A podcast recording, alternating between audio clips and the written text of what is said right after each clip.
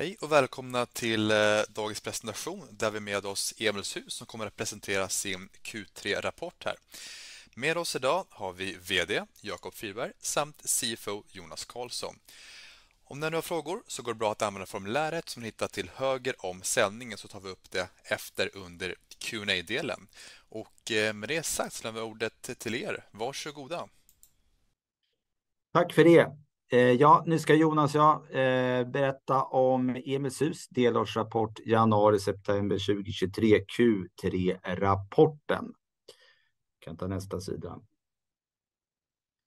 Det, det vi vill eh, lyfta fram och det vi tänkte prata om i den här rapporten, vilket vi också har gjort under senare tid, det är att Emilshus står stadigt. Emilshus är ett stabilt fastighetsbolag.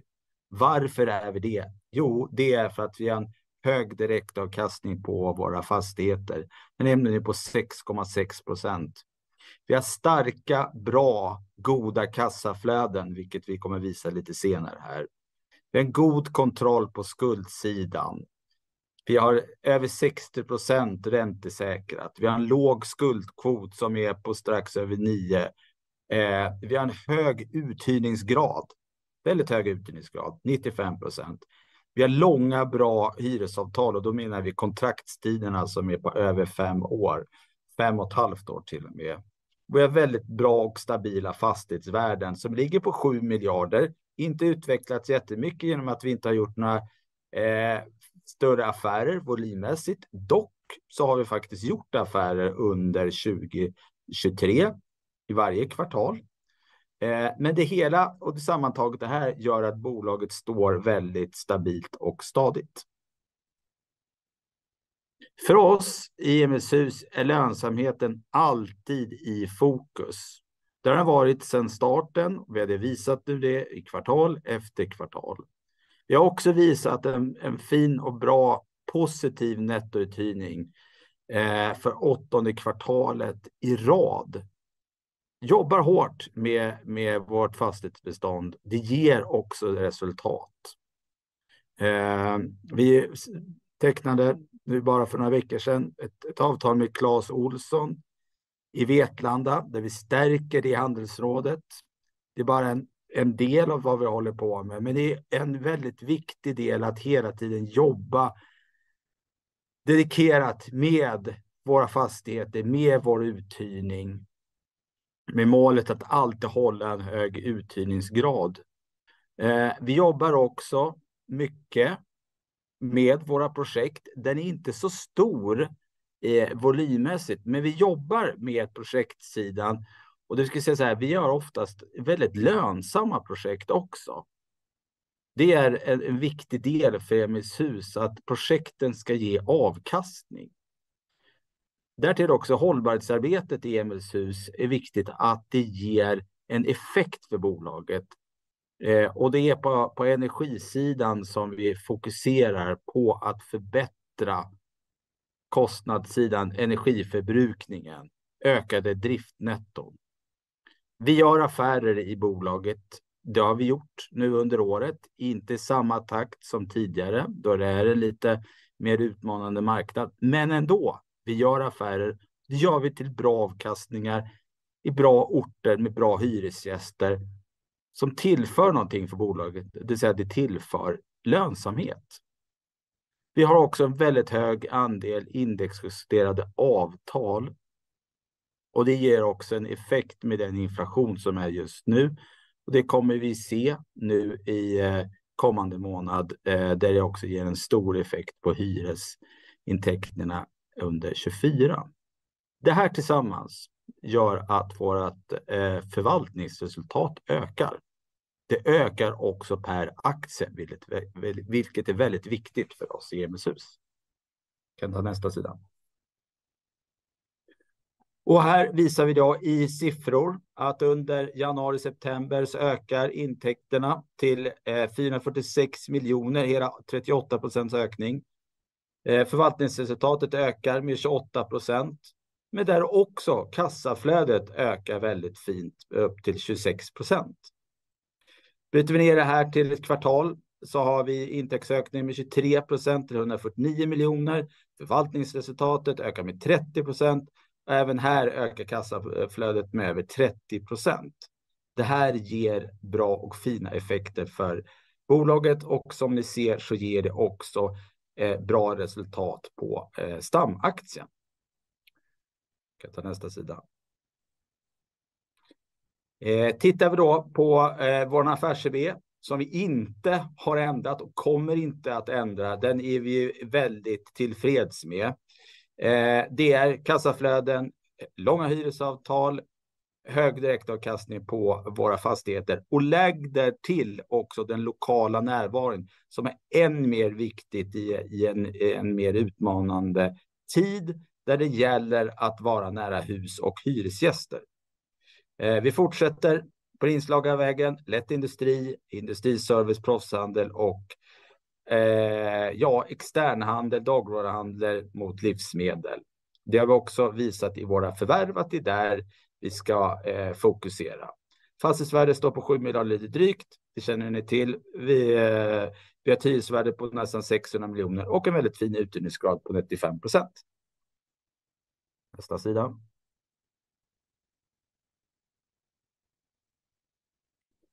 När vi kommer till fastighetsbeståndet så känner ni ju till hur det ser ut, så vi ska inte gå närmare in på det här. Eh, vi har nu ökat till 127 fastigheter, så vi har ju plockat på oss någon varje kvartal kan vi säga senaste tiden. Men vad vi försöker göra här, det är ju också att vi...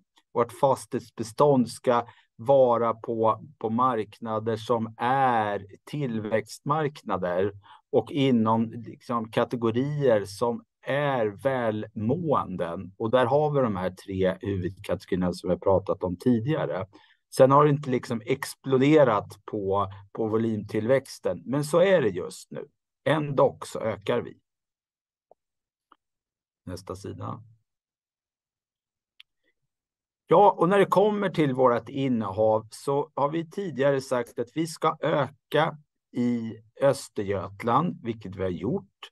Vi ska öka på den västra sidan i Halland, vilket vi har gjort. Bara nyligen här så kommunicerade vi en affär i Halmstad som vi gjorde det här på 56 miljoner kronor.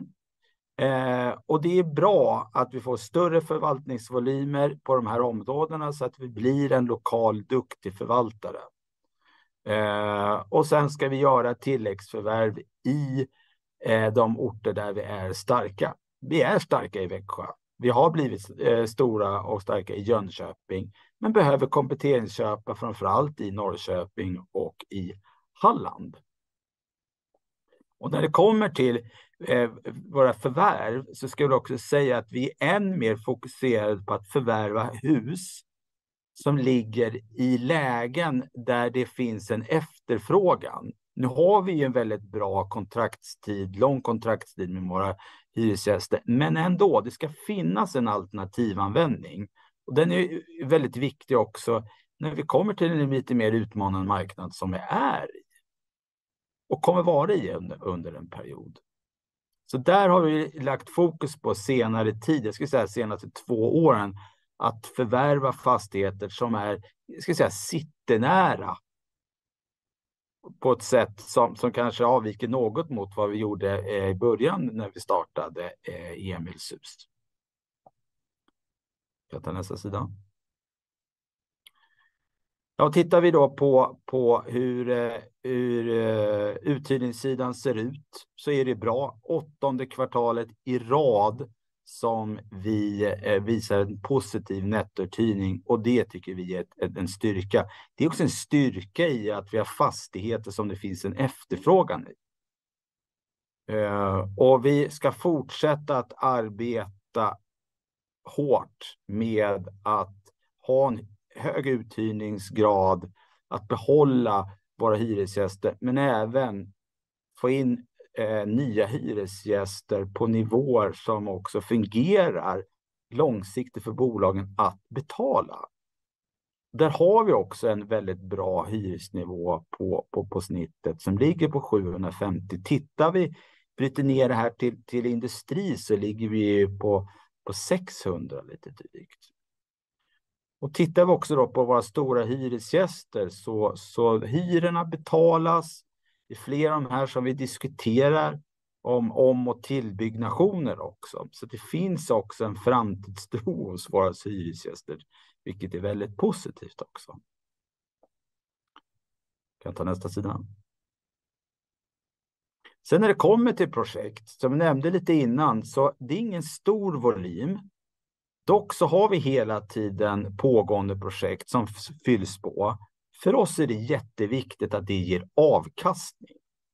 Inte bara att vi gör anpassningar för att hyresgästen ska vara kvar, utan vi gör anpassningar för att hyresgästen ska vara kvar, men också för att det ska ge en extra avkastning i det vi lägger ner. Får vi eh, genom att vi ser det på intäktssidan och på driftnettot, men också oftast genom att vi förlänger hyresavtalen. Så det här har vi hittat en väldigt god balans på. Därtill så jobbar vi än mer på, på energisidan där vi ser stora besparingspotential i flera av våra hus. Eh, det blir en, en väldigt bra effekt för både hyresgäster men även för oss som fastighetsägare. Jag tar nästa sida. Ja, hej. Då tänkte jag att vi skulle gå över och eh, gå lite mer i detalj när det gäller det finansiella utfallet för de tre första kvartalen i år. Och eh, ser vi då till utfallet så är vi sammantaget nöjda med resultatet, både ackumulerat men också för kvartalet isolerat. Vi uppnådde hyresintäkter på 447 miljoner kronor, en ökning med ungefär 124 miljoner eller 38 procent.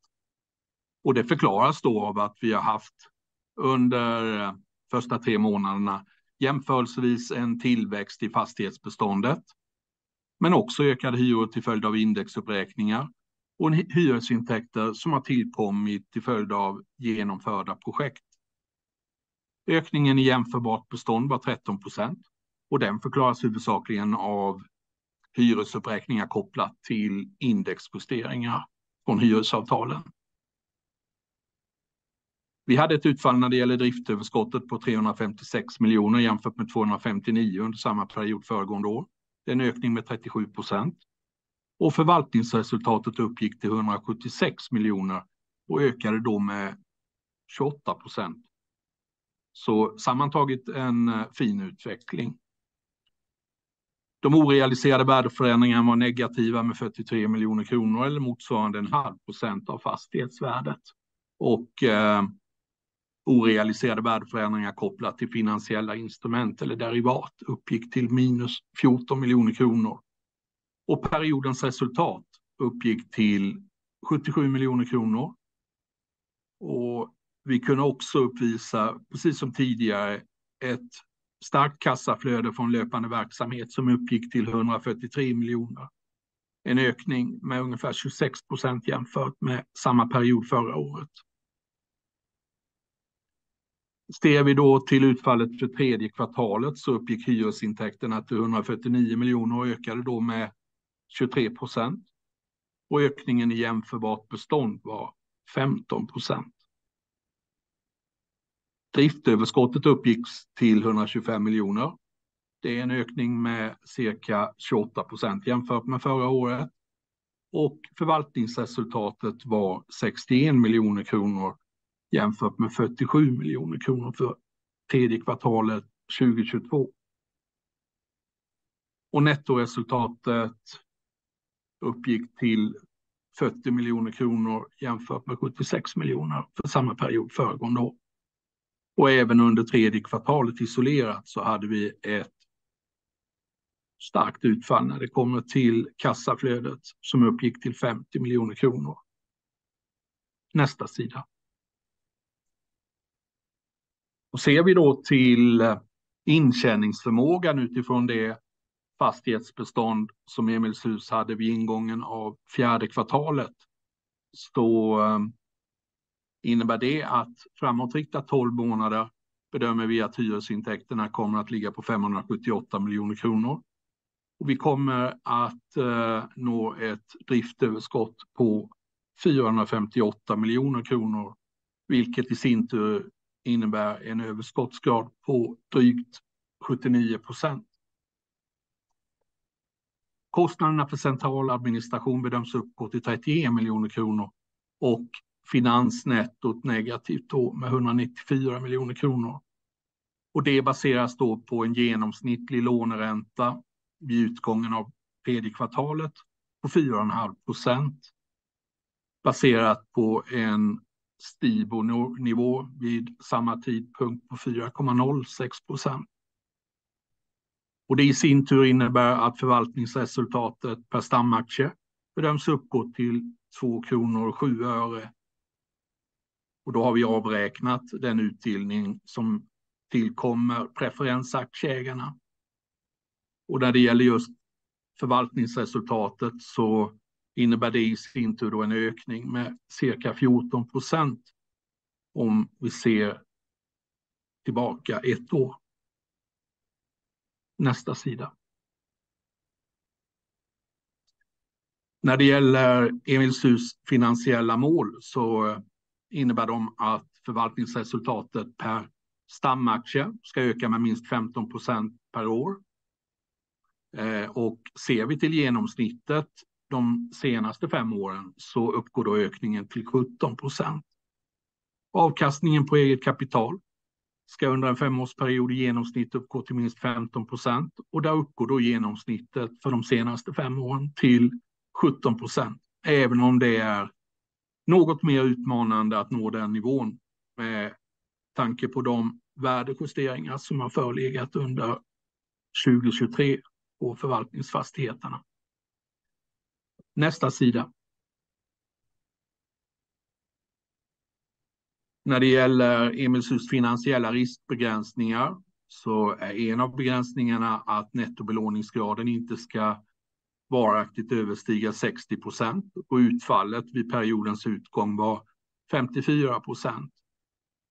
Räntetäckningsgraden ska överstiga två gånger och där var utfallet 2,1 gånger för de tre första kvartalen.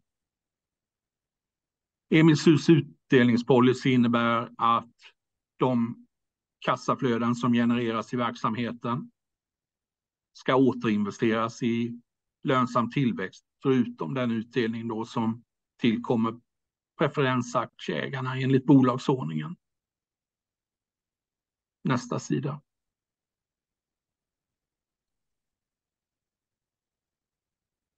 Precis som Jakob har varit inne på tidigare så har vi haft en något lägre aktivitetsnivå när det gäller fastighetstransaktioner. Och Ser vi ett år tillbaka så har vi en begränsad ökning när det gäller fastighetsvärdet som uppgick till drygt 7,2 miljarder vid periodens utgång. Fastighetsvärdet per kvadratmeter uppgick till 9 075 kronor. Det är en nivå som eh, vi är tillfreds med. Det innebär att vi är konkurrenskraftiga såväl när det gäller att konkurrera mot nyproduktion, men också när det gäller hyressättning. Som nämnt tidigare så uppgick orealiserade värdeförändringar till negativa 43 miljoner kronor.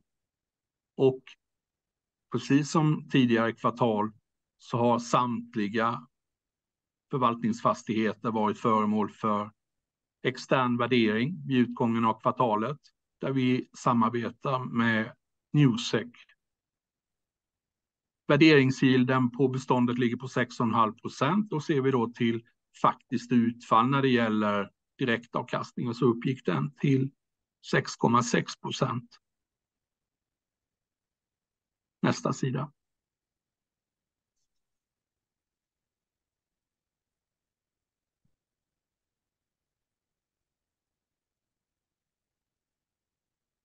Emilshus finansiering innebär att de räntebärande skulderna uppgick till drygt 4 miljarder vid periodens utgång, där banklånen i sin tur uppgick till 3 miljarder 365 miljoner, jämt utnyttjad checkräkningskredit om 20 miljoner och upptagna obligationslån på 644 miljoner kronor. Och nettobelåningsgraden som tidigare nämnt var 54 procent. Ser vi sen då till nettobelåningsgraden när det kommer till säkerställd räntebärande skuld så var den 45 procent. Vi amorterar, som Jakob nämnde tidigare, ganska kraftigt på våra räntebärande skulder och amorteringarna ligger på årstakt på cirka 96 miljoner kronor. Vi har första förfall när det gäller banklånen först 2025 och då en genomsnittlig kapitalbindning på 2,2 år. Obligationslånen har också då förfall under först 2025. Dels då ett lån på nominellt 400 miljoner kronor som förfaller i april 2025 och ett lån på nominellt 250 miljoner kronor som förfaller i september 2025. Den genomsnittliga räntebindningstiden var 1,4 år och eh, 62 procent av räntebärande skulder var räntesäkrade. Och som då noterat i eh, bedömningen när det gäller intjäningsförmåga så uppgick vid periodens utgång den genomsnittliga låneräntan portföljen till 4,5%. Och det är då baserat på en p-månaders Stibor vid periodens utgång på 4,06%. Nästa sida.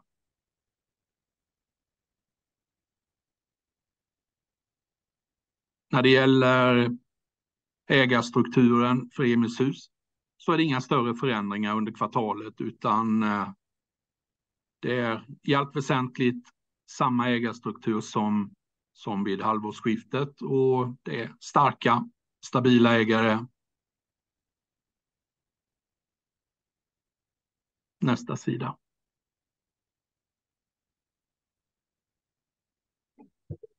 Alltså, vi har visat med den här rapporten om att Emilshus står stadigt, stabilt.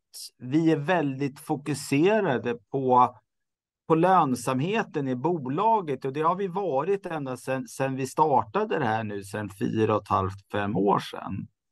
Så det kommer vara fortsatt fokus på lönsamhet, kassaflöde, ta hand om våra hyresgäster, se till att teckna bra, långa kontraktstider som ger stabilitet, vilket vi också visat nu ett antal kvartal.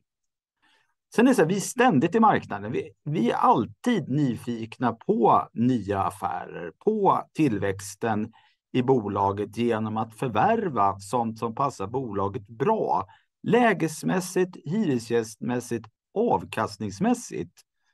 Det sägs mycket att i dagens marknad köpare och säljare inte möts.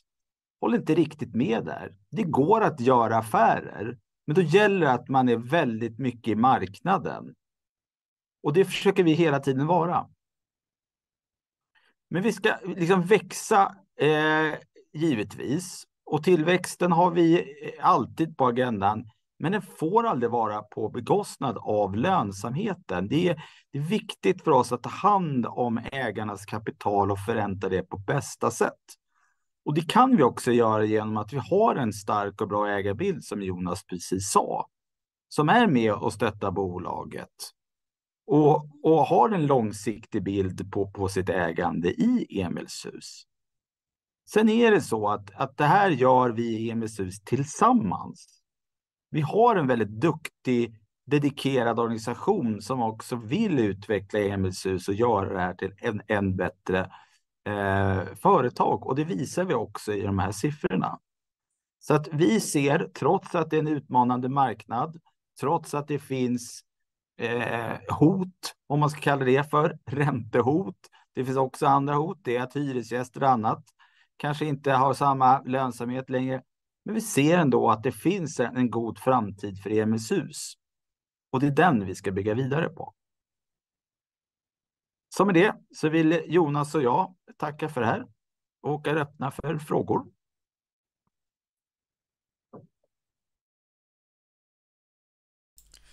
Sådär, tack för den eh, presentationen.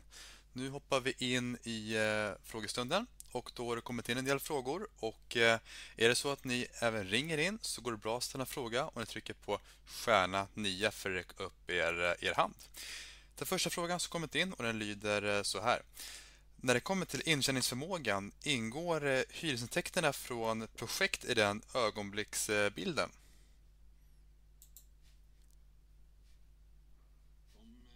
Inkluderas i intjäningsförmågan från den tidpunkten där eh, hyresavtalen börjar löpa, vilket normalt sett är ganska nära färdigställandet av projektet, slutbesiktning av projektet.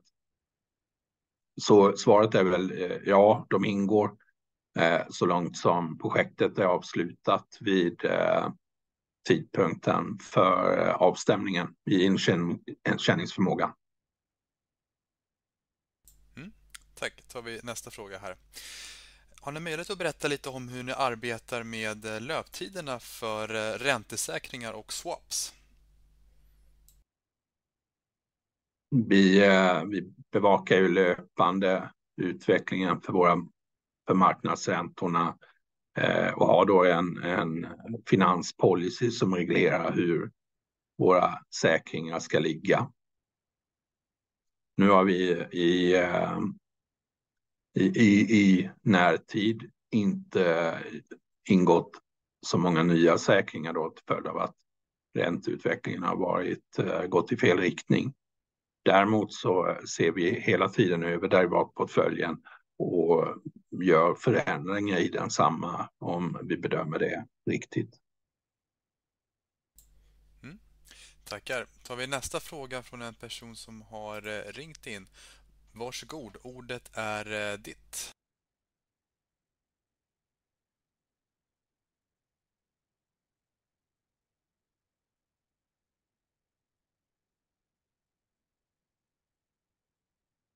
Hör ni mig? Jajamän. Ja, det är Albin Sandberg, Kepler eh, Jag hade fråga där på eh, med jämför jäm, genomsnittlig ränta per periodens utgång Q3 på 4,5 och så var den 5 per Q2. Eh, vad är det som driver det? Vi har gjort en en förändring i derivatportföljen och en, en omläggning av ett derivat som vi då har kortat och därigenom så får vi en effekt på genomsnittlig ränta utifrån avstämningen på sist i nionde. Och det gör vi utifrån de, eh, de bedömningar som finns eh, kopplat till förväntningar i ränteutvecklingen framåt och att vi, eh, som många andra, tror att vi någonstans i slutet på nästa år eh, kan komma att se en, eh, en, en nedgång i marknadsräntorna. Och genererade det någon form av...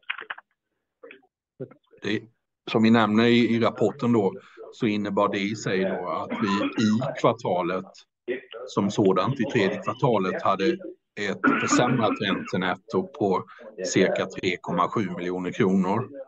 Men eh, samtidigt så kommer vi då för kommande kvartal att ha lägre räntekostnader, lägre finansnetto. Vilket också framgår av intjäningsförmågan som reflekterar den åtgärden. Mm. Alltså det var 3,7 miljoner extra på räntekostnaderna i Q3 specifikt för den här justeringen. Ja, det är riktigt. Ja, jättebra. Eh, och du nämnde att det var ju uppföljningsfrågan här på intjäningsförmågan. Det var ju starkt att se den komma upp kvartal mot kvartal och det är väl det eh, hjälper till misstänker jag. Eh, sen tänkte jag eh, lite där och du sa det här med säljare och köpare på möts och så vidare. Ni, ni gör lite affärer. Det är klart, tittar man på totalvolymen på liksom Sverige så är det ändå kraftigt ner. Så no, no, någonting händer ju där ute. Men jag vet inte, är, känner du att er marknad är, är kanske lite annorlunda där? Och vad upplever du är så att säga ja, svårigheterna att göra mer affärer även, även om du gör det liksom? Ja, alltså, vi upplever ju faktiskt ingen svårighet att, att göra affär. Det är klart att ni känner till och du känner ju till att det har ju varit svårare för säljare och köpare att mötas varandra i synen på, avkastning. Eh, samtidigt så sitter vi hela tiden med affärer som vi tycker är tillräckligt bra. Så det, det gäller, gäller bara att vara aktiv i marknaden. Men man får heller inte bara inrikta sig på att göra affärer med liksom noterade bolag som har bokade värden som man måste hålla sig till, utan man måste också göra affärer med lokala säljare, med, det kan vara med fonder, det kan vara med, med brukare. Alltså, man måste vara rätt bred i sin syn på vilka man ska göra affärer med också och vara hela tiden liksom öppen och nyfiken och titta på dem. Sen är alltid våran syn att det ska vara högavkastande och då är 7 plus alltid ett krav från vår sida. Eh, men jag menar, vi kan göra fler affärer om vi hade haft, hade haft mer kapital i bolag så hade vi kunnat göra väldigt många bra affärer, ser vi.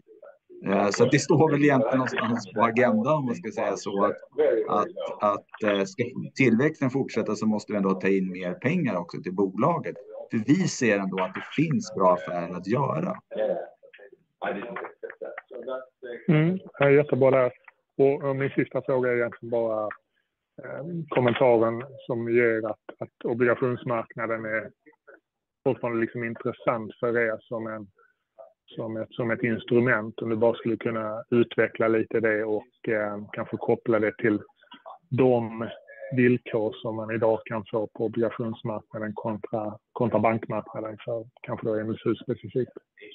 Ja, jag kan, jag kan väl börja där. Så, alltså, för oss är ju ändå obligationen en, en toppning av finansieringen. Den står ju för en rätt liten del av hela vår skuldportfölj. Eh, sen är den i dagens marknad så är den ju dyr. Eh, vi har ju liksom två obligationer på 5,25 och 7,25 plus Stibor, så det är klart att den äter ju på bolagets eh, förvaltningsresultat. Eh, så framåt sett så får man väl se om det är värt att göra det eller inte. Men kommer man på sådana nivåer som idag funkar för oss så ska inte vi vara främmande från att, att finnas på obligationsmarknaden. Men det ska ju ändå, om du säger, det ska ju ställas mot då eh, sedvanlig bankfinansiering, vad den kostar. Och vi amorterar ju rätt kraftigt tycker vi, så att vi kommer ju nu ner i belåningsgrader som då ger utrymme till det, givet att vi håller också våra fastighetsvärden. Så att det här är väl någonting som vi tar upp på varje styrelsemöte och, och, och diskuterar. Eh, sen har vi inga förfall som är i närtid, men å andra sidan så relativt snart så måste vi börja titta på hur vi ska agera eh, på, på obligationsmarknaden. Men som sagt, vi är inte främmande för det där, bara kostnaden är rätt.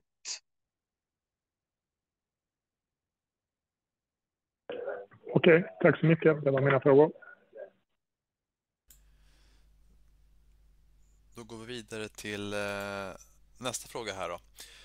Eh, hur upplever ni nuvarande sentiment i transaktionsmarknaden, era segment samt eh, regioner. Tänker lite på konkurrensen, on-off market deals samt eh, bid-ask spread mellan köpare och eh, säljare.